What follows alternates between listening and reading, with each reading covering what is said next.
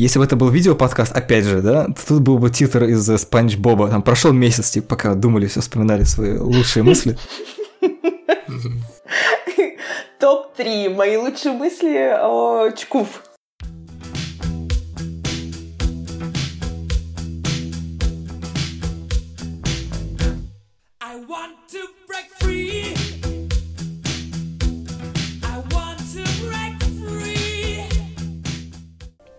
Всем привет, это подкаст «Манда и карма». Меня зовут Леша Филиппов, кинообозреватель сайта Кинотеатр.ру, и сегодня у нас патриотичный выпуск, посвященный фильму «Человек, который удивил всех». В нашем патриотическом гнезде сегодня Маша Такмашева, кинообозревательница Кинотеатр.ру и редактор отдела новостей. Привет. А, Сереж Сергеенко, редактор сайта Hollywood Reporter. Всем привет. И Ксюша Ильина, кинообозревательница собеседника, а также она работает в компании «Профвзгляд», которая занимается этой картины, не знаю, как прокатом этой картины, продвижением этой картины. Да, можно и так, и так. Да, всем привет. Я так подозреваю, что мы все более-менее лояльны к этой картине настроены. А, а может быть и нет. Загадка, интрига. Что же, что же произойдет на этом подкасте? Неужели они наконец подерутся? А, но перед тем, как мы начнем ее обсуждать, классическая новая фича подкаста. Я рассказываю людям о том, что у нас есть Patreon, и благодаря Патреону мы потихонечку приобретаем людям петлички, чтобы они могли записывать звук чуть менее плохой, чем он, если ты записываешься на телефон. Тем более, если ты записываешься на, на плохую Nokia. А, в прошлом выпуске, например, у Коли Карнацкого был, по-моему, прям вполне приличный звук, что удивительно. Ну что до этого у него был так себе. Вот, так что однажды мы победим, и у нас будет прям приличное радиошоу, и вы сможете нас слушать в машине, и мы будем продавать рекламу, и вообще захватим весь мир.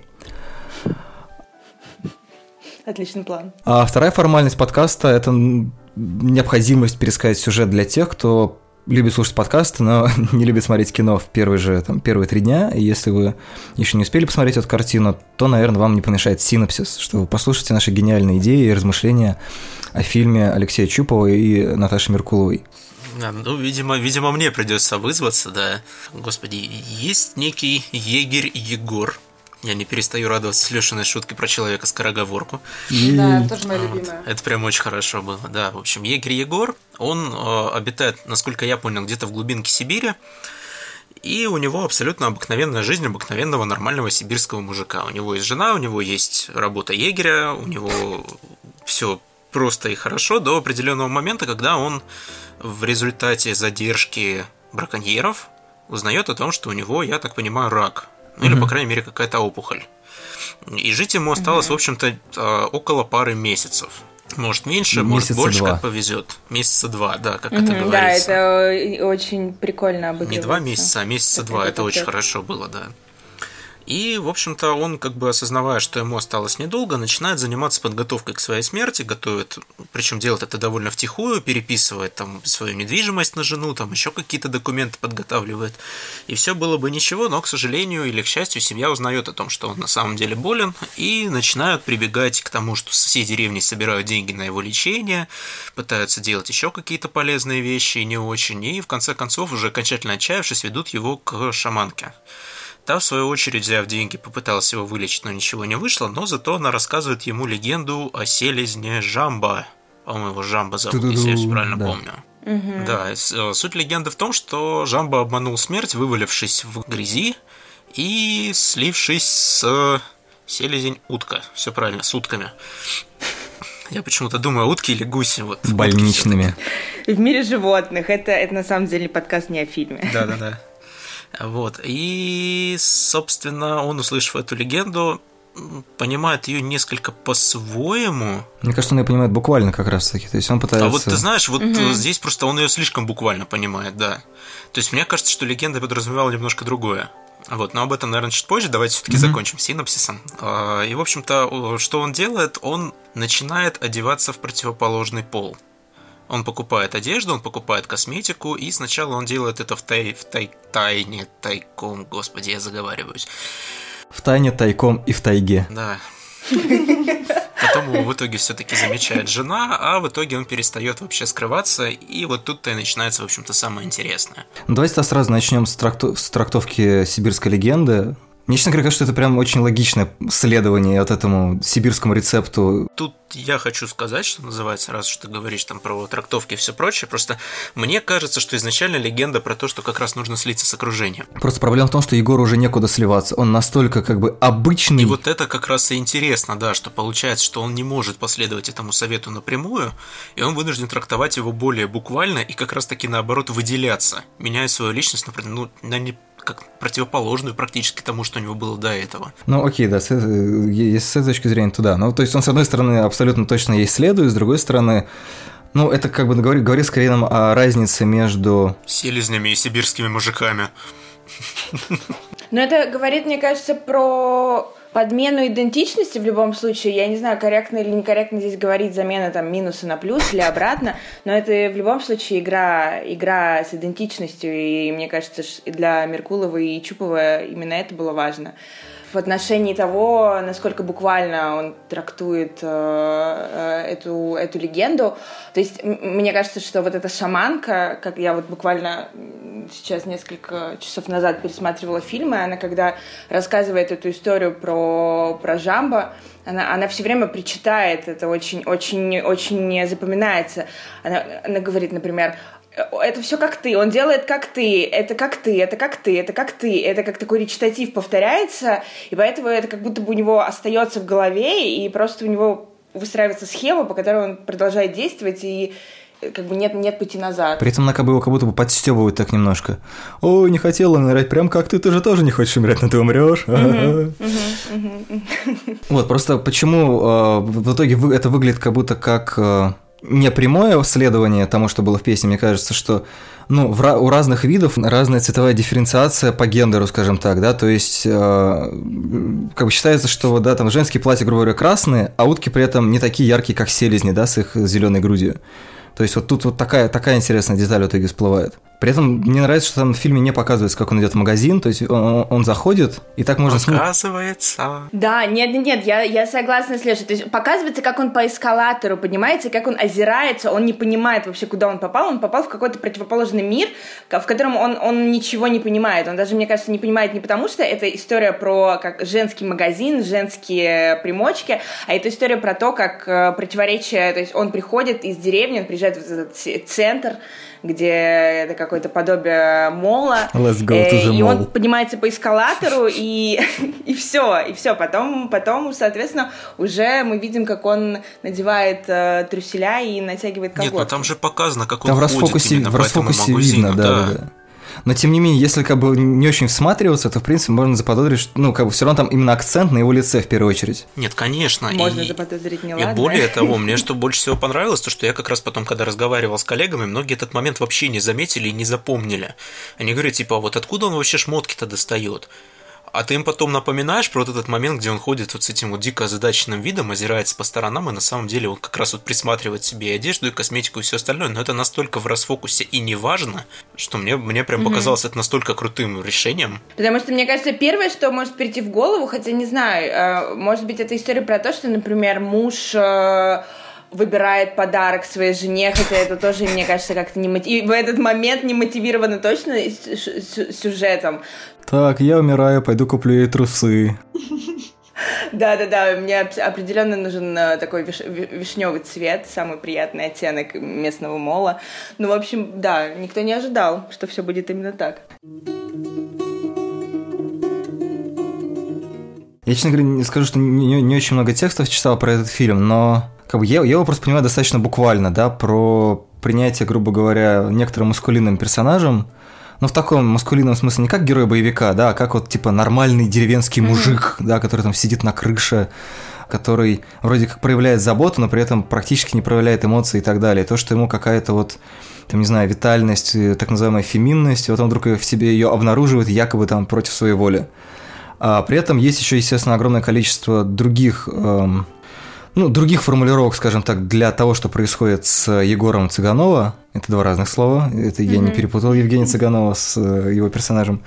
А, а как бы как, какой вот для вас ключевой акцент в его перемене? как, как вы для себя это формулируете? Потому что реально, мне кажется, в каждом тексте, я прочел два с половиной всего, но тем не менее в каждом тексте каждый формулирует это немножко по-разному. Под словом ключевой акцент, ты что имеешь в виду под словосочетание? Ну, для меня это, для меня это история про, про чувственность, да, про принятие а. чувственности. То есть вот этот акцент для меня наиболее важен. Нет, для меня это, если говорить именно про историю, о том, ну, это история о том, что умереть страшно любому человеку. И ты даже если говоришь каждый день, что и, в общем-то, делово, деловито, как герой Цыганова, подходишь к смерти, ну, как бы ощущая, да, что вот, конец, надо все оставить семье, в какой-то момент ты встречаешь такую вот эту пьяную шаманку, которая, ну, на мой взгляд, просто главное там даже не только легенда про селезня и утку, которая, собственно, дает именно ну, такое визуальное, да, решение для этого фильма, а фраза о том, что ты постоянно все держишь так, mm-hmm. а ты попробуй mm-hmm. отпустить. Mm-hmm.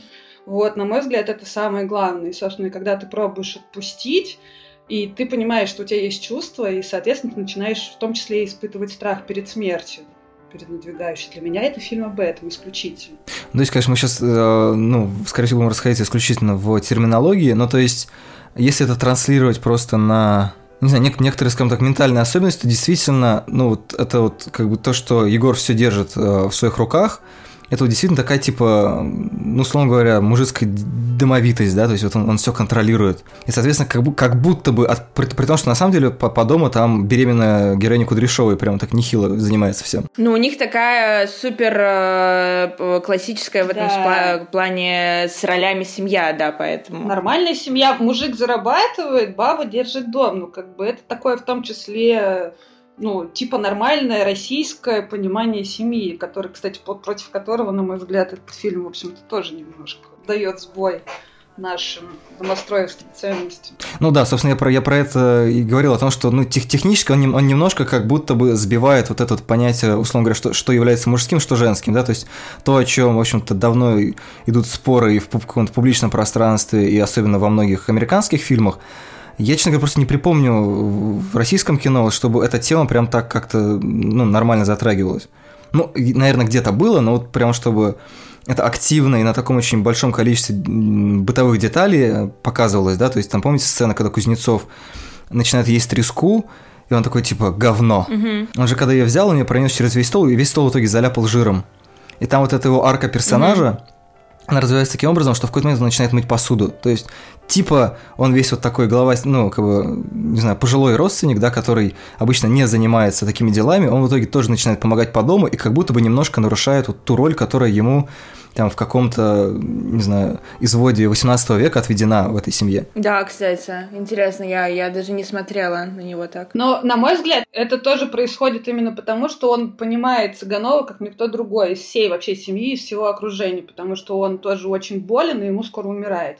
А все остальные с этим просто еще не столкнулись. Хотя, с другой стороны, у героя Кузнецова, мне кажется, очень сильная связь и с дочерью есть, несмотря на то, что она эволюционирует. Я имею в виду в начале это такие напряж... Э, уже несколько напряженные отношения, потому что вот после вот этой истории с консервами а она, они лежат в кровати, и она говорит, типа, папа тяжелый стал, но потом в какой-то момент, то есть даже там они начинают, когда Егор же сидит в бане и не выходит оттуда, а, у них э, просто без слов контакт такой, что там она моет посуду, он приносит ей э, полотенце или сам встает за раковину. Короче, вот это тоже очень, очень круто сделано, и там абсолютно не нужны слова, чтобы это показывать, мне кажется, ближе ко второй половине фильма и дальше. Тут я скажу, что для меня главное в фильме. Для меня главное в фильме это детали.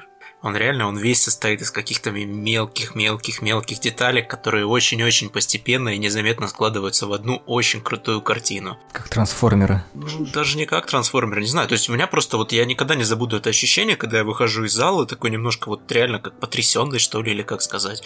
И думаю, а что мне вообще думать-то по поводу этого фильма? Это было настолько странно, неожиданно и смело, что у меня даже в голове как-то нет какой-то цельной картинки. У меня куча вопросов, и когда я начинаю задавать эти вопросы, я начинаю вспоминать какие-то мелкие детали, которые очень четко по полочкам расставляют все, угу. но до этого нужно было дойти. И, по-моему, это очень угу. круто работает. А приведи примеры каких-то классных деталей для тебя. Просто я тоже подумала сейчас про детали. Мне вспомнилось, например, отражение, когда они просыпаются в зеркале, и он встает, идет по каким-то делам, когда он еще не, не сказал никому, например, что он, что он болен и вот какие-то такие отражения в зеркале или еще какие-то там крупные планы. Ну, в общем, это все... Ну, вот первое, что пришло в голову, это сцена вот отражения. А у тебя что? У меня первое, что мне приходит в голову, это то, что женская одежда и таблетки хранятся в одном месте. Угу. Я прям вот не могу, меня вот этот вот момент, он меня просто бесконечно шторит. Это, мне кажется, вообще просто какая-то квинтэссенция всего, потому что вот он с помощью этой одежды лечится, и он ее точно так же прячет ровно угу. в том же месте, где он до этого прятал лекарства. Классная деталь, но можно ее немножко так подсбить тем, что, судя по всему, просто в доме не так много мест, где что-то можно прятать. И тем не менее, мне кажется, что это все равно работает именно в эту сторону. Более Нет, да, того, мне согласен. кажется, что и баня выбрана тоже не просто так. У бани в славянских народов есть определенное такое сакральное значение, потому что там роды принимали и так далее. Это вообще какое-то такое место жизни, скажем так. Да это вообще, мне кажется, весь фильм, который все время отсылает целиком каким-то э, деталям из эпоса, он просто пропитан да, да, ими, да. и да, все время они всплывают. А еще мне, кстати, показалось очень интересным вот про то, что ты сказал, что таблетки и одежда хранятся в одном месте. А я сейчас вспомнила о том, что когда первый раз, э, э, когда э, героиня Кудряшовой находит таблетки, когда с... Э, Егором случается этот случай на крыше, и она так трясет этой пачкой таблеток, типа, что это такое, что это такое, и на самом деле можно просто по ее реакции заменить, на, заменить эту упаковку с таблетками на женскую одежду, то есть реакция да. у нее примерно, мне кажется, да, одна да. была. И вот Наркоман, в эту же сторону очень, очень классно работает момент, когда дом приносит конверт с деньгами со словами о том, что типа наш народ, видишь, не злопамятный. Земляки не злопамятны, да. Типа ты критикуешь Земляки нас? не злопамятные, и они типа могут э, забыть все и прийти на помощь. Как-то так там это звучало. И просто сравниваешь с тем, что происходит во второй половине фильма, да, и вот этот вот резкий контраст, он угу. тоже очень классно работает. И вот, вот он весь из таких вот каких-то мелочей, которые вот их нужно просто внимательно сидеть и отслеживать, и вот от того, насколько внимательно ты, мне кажется, этот фильм смотришь, он да, еще сильнее раскрывается. Как, в общем-то, многие хорошие фильмы. Текст писал, когда вот про него вот буквально на днях меня прям, я вот пишу и чувствую, что, блин, я его, короче, пересмотреть должен, потому что я по-любому там что-то пропустил. Я не так часто вообще фильмы пересматриваю. Секретный уровень. Слушайте, пока не ушли от этой сцены с Майковым, она, в принципе, с самого начала работает. Да, даже если бы там не было в итоге вот этой сцены с э, избиением ногами, прекрасно понятно, потому что Кудряшов уже сказал ему, что не надо, типа, это делать при нем, он гордый. Вот, да, да, да, да, да, да. И он это сделал, сделал специально, потому что для него это вся, вся история про, про утверждение, про власть. Только хотела сказать, что как меня, когда Сережа сказал про эту сцену, я подумала, господи, как меня бесил он, когда он пришел, я прям сидела и прям да, реально да, да, раздражалась да. невероятно, потому что вот он, да, я причем пропустила даже этот момент, когда она ему сказала, не надо, э, там, не надо приходить с деньгами, потому что он гордый, но это было и так, в принципе, понятно. Он приходит, и это просто демонстративный такой взгляд, что вот смотри, земляки, он смотрит на Кудряшова, он смотрит потом на Цыганова, и это я просто думаю, боже мой, меня сейчас разорвет. Но нет, все обошлось. Вот, но просто мне кажется, что это еще, ну, точно так же, как когда а, Кузнецов начинает как бы заниматься немножко делами по, по дому, это реакция на то, что очевидно, Кудряшова берет дом под еще более полный контроль. То есть там, в принципе, было разделение о том, что на ней был весь, весь физический труд, да, несмотря на то, что она там на каком-то солидном месяце беременности. А, но при этом вроде как главный был Егор, а тут происходит, то есть это все, мне кажется, еще немножко такая история про иерархию власти, да, то есть вот, а, соответственно, персонажу Майкова нужно было утвердиться и показать, кто здесь власть. И в этом плане, конечно, кино можно прочитать в том числе и политически о том, что слабость в России – это прям вот страшнейший грех. Лучше умереть, чем показать свою слабость. Поэтому ему угу. даже жена, помните, она, она же не принимает. То есть, когда она, она ему говорит, ну ты можешь сдохнуть нормально, типа как мужик. То есть, она, до этого она ему говорила, давай там угу. бороться, давай э, врачей искать. Но как только как бы, он, он действительно показал свою слабость, ну да, ты понятно, что там есть какой-то психологический момент, когда она видит таблетки, когда она видит его в платье и так далее. Но в первую очередь все равно угу. вот это неприя... непринятие болезни, непринятие слабости, непринятие, ну, как, как следствие еще можно, вот если говорить о том, как, с чего якобы раскручивают для себя этот фильм, то непринятие чувственности как чего-то слабого, да, то есть ты должен быть такой прям очень сосредоточенный, очень строгий, очень mm-hmm. все контролировать. Действительно, когда человек начинает как бы себя как-то, получается, определять, его тут же невольно начинает подгонять под то, каким его все равно хотят видеть. И в этом такой сложный парадокс фильма заключается.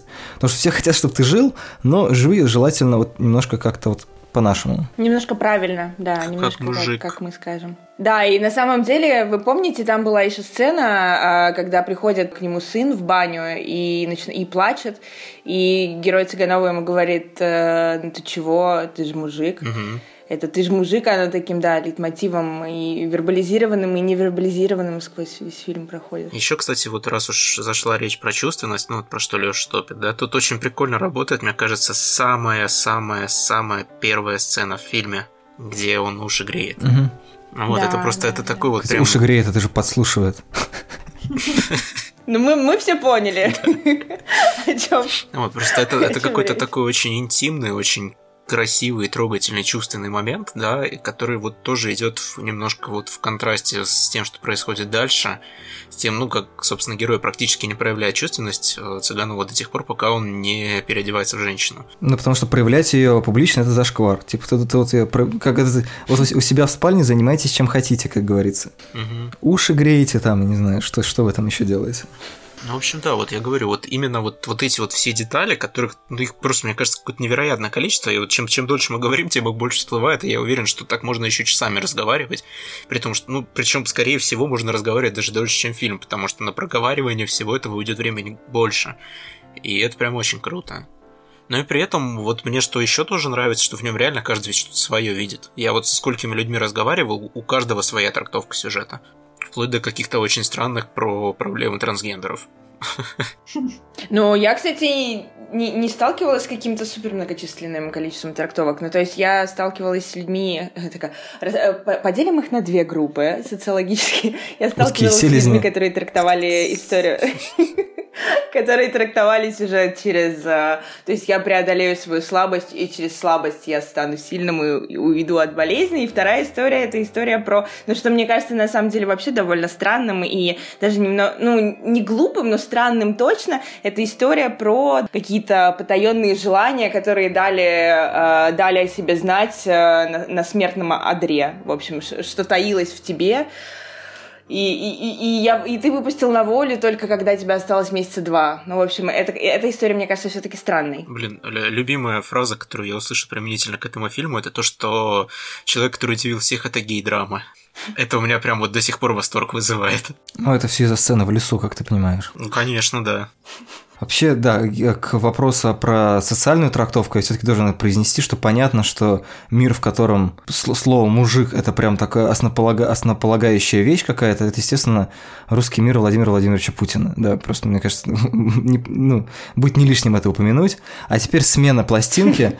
Ненароком. Парам-парам-пам. И я читал про это в паре текстов, и мне кажется, что действительно как бы важность этого фильма ровно в том, что принятие слабости это такая прям большая проблема, мне кажется. Ну, какая-то национальная, mm-hmm. извините.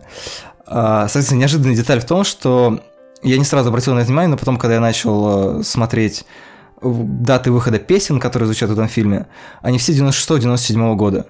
Ну, практически. Там есть одна, которая э, песня «Ищу тебя», которая на самом деле вышла там типа вместе, вместе с фильмом в 80-м году, а потом в 97-м году в новых песнях, старых песнях о главном ее перепела Долина, но это тоже был 97 год. А судя по всему, события фильма происходят в 2017 году, потому что у сына Егора в комнате висит постер художественного фильма «Наемник» 2017 года. Вот это странная деталь, потому mm-hmm. что, честно говоря... Ну, это совершенно не странная деталь. Ничего вот. странного нет. Люди, ну, Наташа и Лёша, они возраста своих же примерно героев, и это их музыка. Не, нет, вы, вы не дослушали. Мне, мне нравится, что вы осуждаете меня до того, как я закончил свою мысль.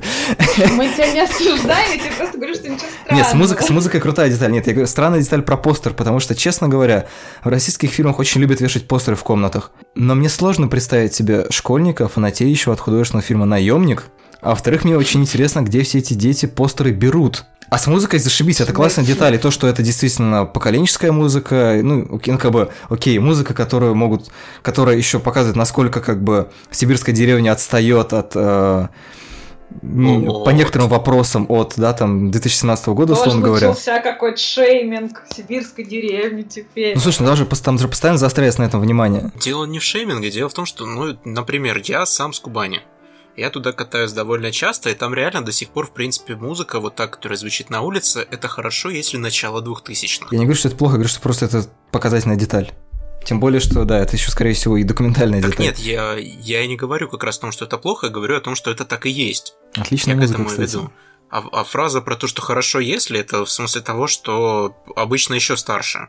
Не в плане того, что это плохо, опять же, это в плане того, что это устойчивое выражение. Да не знаю, мне кажется, что это реально идеальный фильм. Я давно таких не видела, и очень круто, что у нас появился он, и появился, например, фильм «Сердце мира» Мещанинова. И это как раз то, о чем ты говорил, собственно, о том, что слабость неприятие слабости реально является национальной проблемой, с которой, как мне кажется, эти два фильма но если не борются, то ее как-то демонстрируют, и те люди, ну, как бы вдумчивый зритель, он ее увидит. Вот. Это все, что я хотела сказать на данном этапе. Ну, всем спасибо. Это был подкаст Мандекама, да. Но вы знаете, мне кажется, что я вот, вот сегодня буквально думала о том, что ну, сердце мира, и да, и человек очень рифмуется, но мне кажется, в человеке все-таки все, что вот о чем мы сейчас говорим, тема слабости, ее преодоления, когда ты не затыкаешь ее внутрь себя, а просто как-то перерабатываешь ее, она как-то что ли более очевидна. То есть это никак ни в коем случае не умаляет э, достоинства этого фильма и в связи с этой темой. Но мне кажется, в сердце мира это как-то более завуалировано, что ли. Вам, вам так не кажется? Не, я имела в виду именно появление такого условно слабого героя, за которого не стыдно mm-hmm. и, не знаю, которого, ну, Мне не стыдно за интересно Егора. наблюдать. За обоих Егоров, кстати. Не за условно, за Тебе ну, стыдно? то есть это не какой-то, не знаю, бандит или кто-то еще, да, ну не просто плохой какой-то видно. чувак, а именно, ну, люди, которые вокруг нас и которым тоже хочется переживать, сочувствовать. И, на мой взгляд, таких э, героев в российском кино очень мало. Поэтому я Мгм. и человека, и сердце мира, ну, вот этим именно объединяю. Не тем, как они дальше, да, там живут Мгм. с этим, а именно тем, что наконец-то появился такой герой. Не который ходит, всех крошит там, а который просто как-то пытается рефлексировать и не боится сам себе признаться в какой-то слабости. Не обязательно там в середине фильма или в конце, но главное, что... Братцы, мне не стыдно. Ну, вот представьте, такой монолог был бы э, в конце фильма. Я думаю, что в сериале Годунов, который будет скоро на канале России с Сергеем Безруковым, будет что-то подобное. Спонсор подкаста телеканал Россия. Еще такое могло быть вполне в истории одного назначения. Ну, Кстати, да.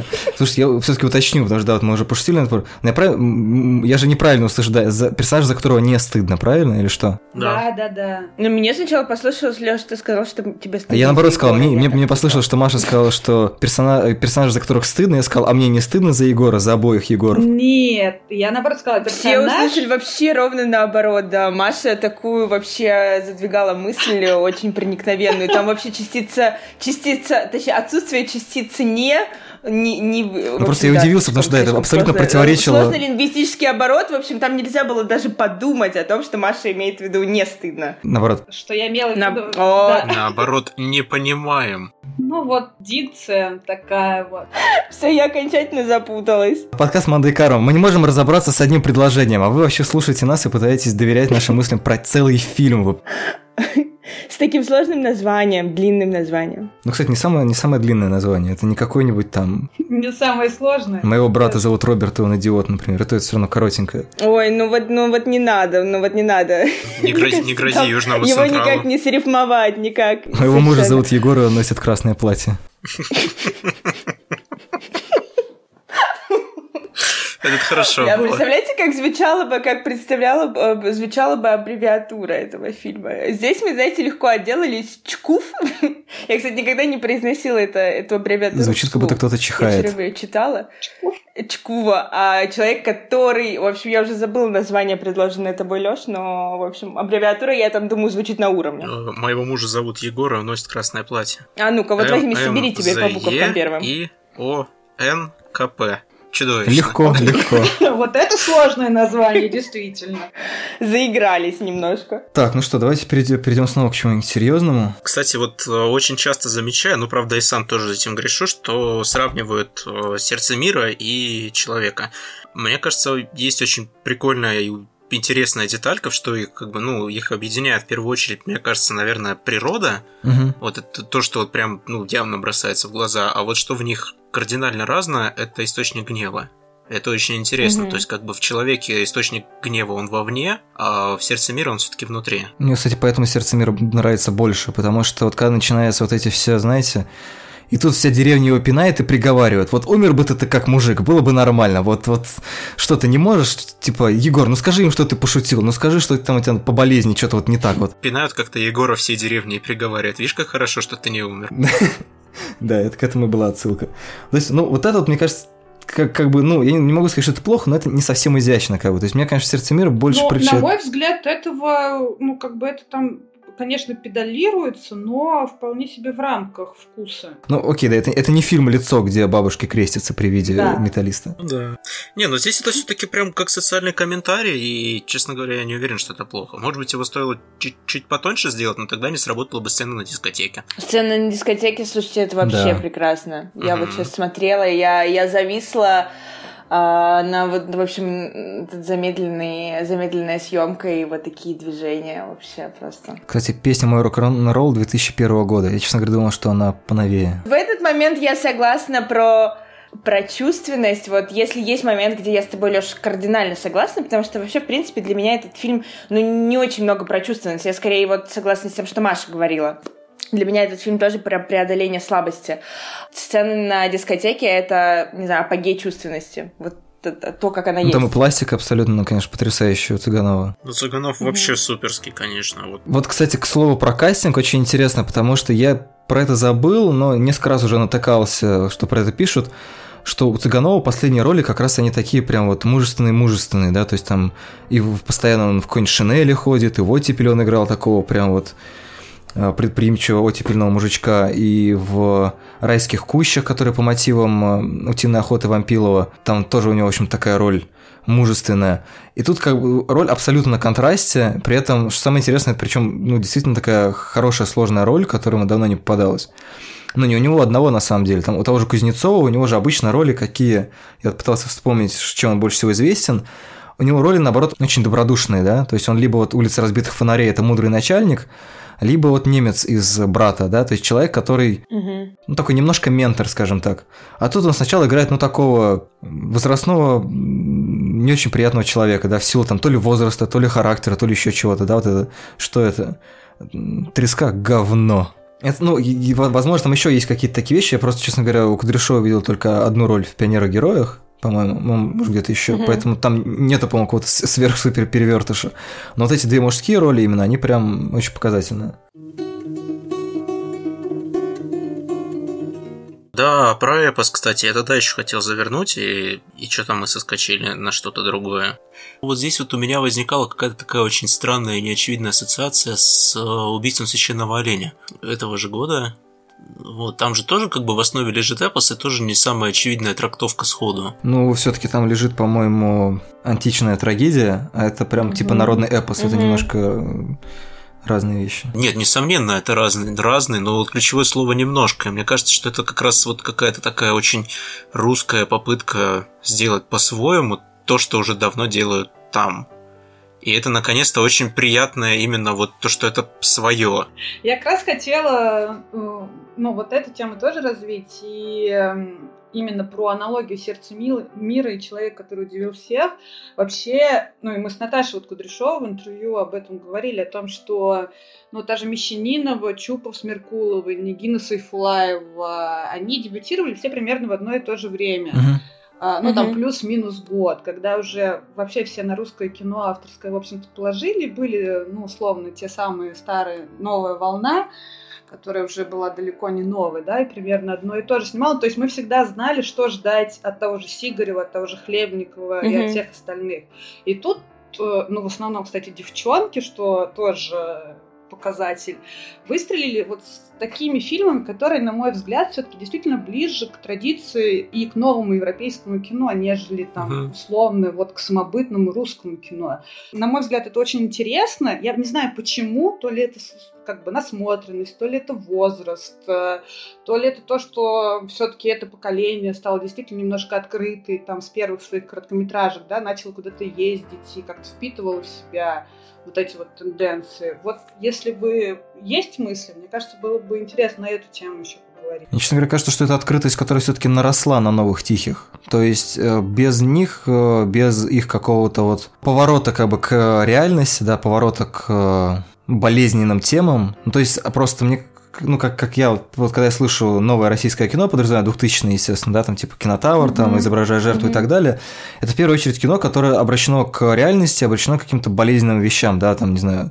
ну, то, что в итоге получило некрасивый лейбл «Чернуха». Естественно, mm-hmm. говоря о том, что происходит снаружи, ты рано или поздно должен еще прийти к тому, чтобы задуматься о том, что же происходит внутри, потому что это вещи достаточно сильно связаны. Ну, я, я не уверен, что это как бы какая-то прям математическая или какой-то биологический процесс, но есть какая-то логика в том, что на смену вот этому одному течению приходит другое, которое больше ориентировано все-таки вовнутрь себя и в какие-то внутренние проблемы. Я опять все сломал. Спасибо, спасибо, Лёш. Да, вообще прикольно получается. Давайте все обсудим. Давайте. Лёша, вещай. Лёш просто такой хлоп и раскладывает все по полочкам. Блин, после тебя реально говорить тяжело. Давайте тогда вернемся к э, убийству священного оленя, потому что я не до конца понял твою аналогию. А, ну просто и там, и там в основу взято что-то вот как бы старинное, да, но переложенное на, на современность. А, кстати, а существует ли вообще эта легенда про Жамбо, да? Ты знаешь, я не, не проверяла, честно сказать, но мне кажется, что что-то подобное точно есть, в, с какой-то вариацией, может быть, хотя, возможно, Я что-то такое точно есть. слышал раньше. Вот прям точно Ну, потому слышал. что вообще, в принципе, история про перерождение, это угу. точно есть. Мне кажется, не одна, но просто там буквально ли это воспроизведение или нет. Я не знаю. И еще я хотела сказать по поводу вот э, параллели между убийством священного оленя и между человеком. Я, честно сказать, вижу параллель только в том, ну, для меня она какая-то такая важная, про магическое пространство леса, в котором по сути, все творится, и мне кажется, что вот условно, финальная такая важная точка в человеке — это как раз-таки сцена в избушке, когда приходит героиня Кудряшова, mm-hmm. и когда она его принимает, вот просто когда она красит, когда она помогает ему краситься, это на самом деле невероятно трогательная, очень сильная, эмоциональная, то есть она очень воздействует, и когда ты, я такая задумалась, как, почему она почему она так сильно воздействует на, на тебя, это просто история про вот принять, какое-то совершенное принятие, когда ты проходишь через все через все стадии, а там, э, я не помню, в каком они идут гнев, порядке. отрицание, торг, отверг... депрессия. Да, гнев, да, да, да, и когда ты приходишь к, к чему-то, что полностью тебя заполняет, и ты понимаешь, что все, как бы это произошло, это, это вот случилось, это принятие. Но и это принятие творится в избушке, которая находится в лесу. И лес также является вот этим магическим пространством у Лантимаса, но, честно сказать, других каких-то супер параллелей я не вижу, потому что для меня это все-таки разные тоже вещи, кажется, Леша, да, сказал об этом, что там античная трагедия, а здесь это, это эпос. Я думаю, что их все-таки нужно не в одну, не в одну корзину а, а разводить. А я поэтому и подчеркнул о том, что это, а, как бы, как сказать, одна почва, но очень по-другому интерпретирована. То есть а, я имею в виду то, что это как бы вот взять что-то старое, переложить это на современность, при том, что, возможно, в процессе будут очень сильно изменены изначальные посылы. Это прикольно, это круто, это здорово. То есть я вот куда-то в эту сторону веду. И еще, кстати, вот про вот эту просторожку зашла речь, я просто опять же возвращаюсь к моим любимым деталям. А, там же как бы несколько раз проговаривалось про то, что в этой сторожке отопления нет. Так. И ты заинтриговал. Да, в итоге все приходит к тому, что именно в этой сторожке происходит некое восстановление тепла в отношениях. Ага, вот оно что. Вот, возможно, конечно, во мне уже давно врубился синдром поиска глубинного смысла, но тут реально фильм к этому подталкивает. А давайте разберемся, почему у одного из насильников есть э, слуховой аппарат. Раз уже речь-то про детали, да, важные. А вот это я, кстати, не знаю, я тоже Потому что общество внимание, глухо. Я подумала. Мне кажется, просто потому что сам а, Миша Франк, который это играет, он со слуховым аппаратом просто. Не слишком просто. Я же говорю, у меня с ПГС врубился. То есть э, Маша предложила очень рабочую версию, но Леша сразу попытался как бы не принять ее. Ну, на самом деле, как, как не смешно, это вполне возможно действительно, ну, потому что вот если сейчас возвращаться к спичу про власть, потому что власть, она в основном глуха к... ну, Я сейчас говорю не про политическую власть, а в принципе, вот, когда ты обладаешь властью над кем-то, тебя не очень волнуют его интересы.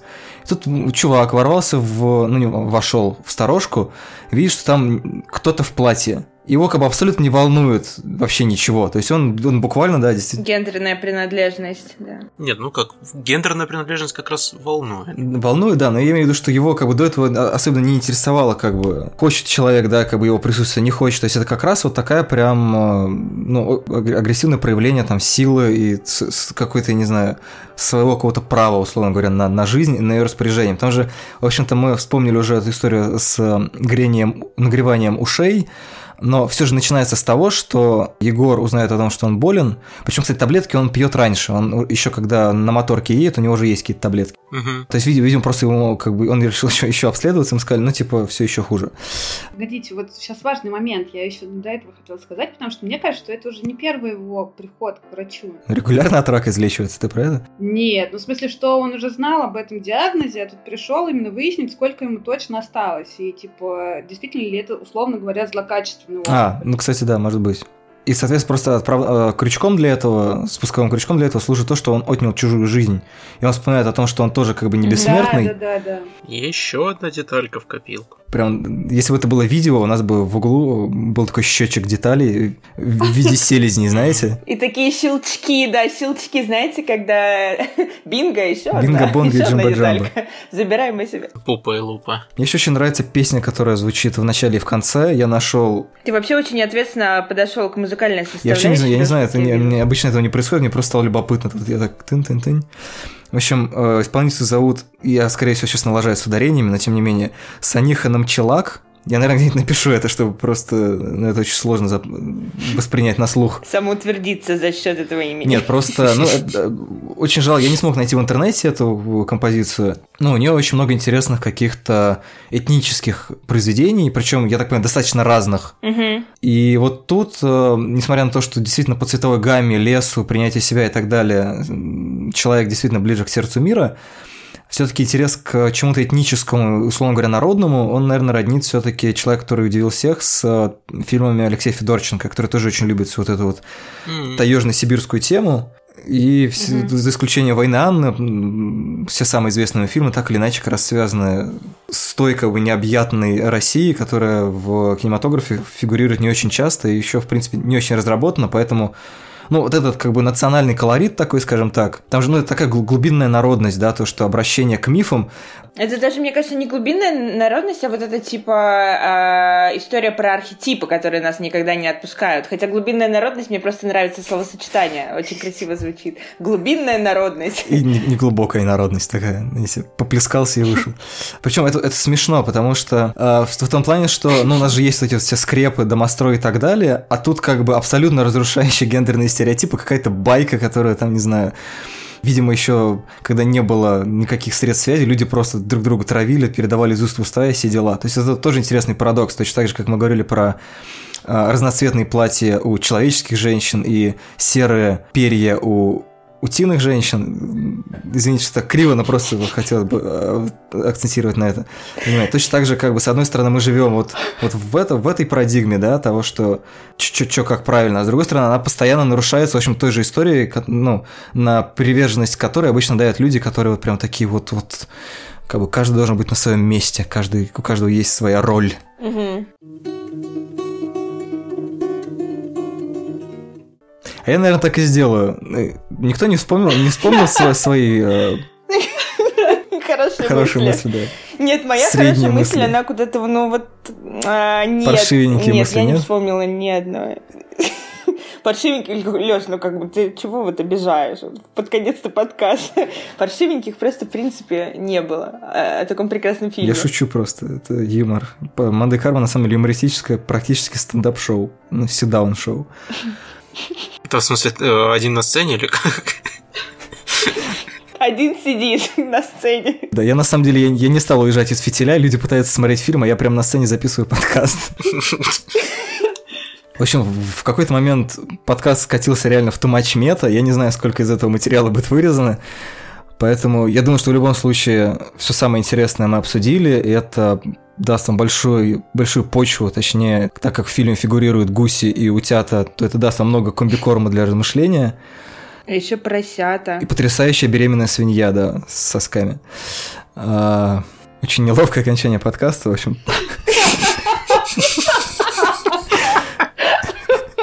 Но мы признаем свою слабость. Знаю, как задать тон к концу подкаста.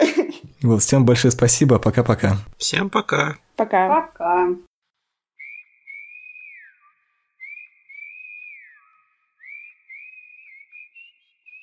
You can whistle.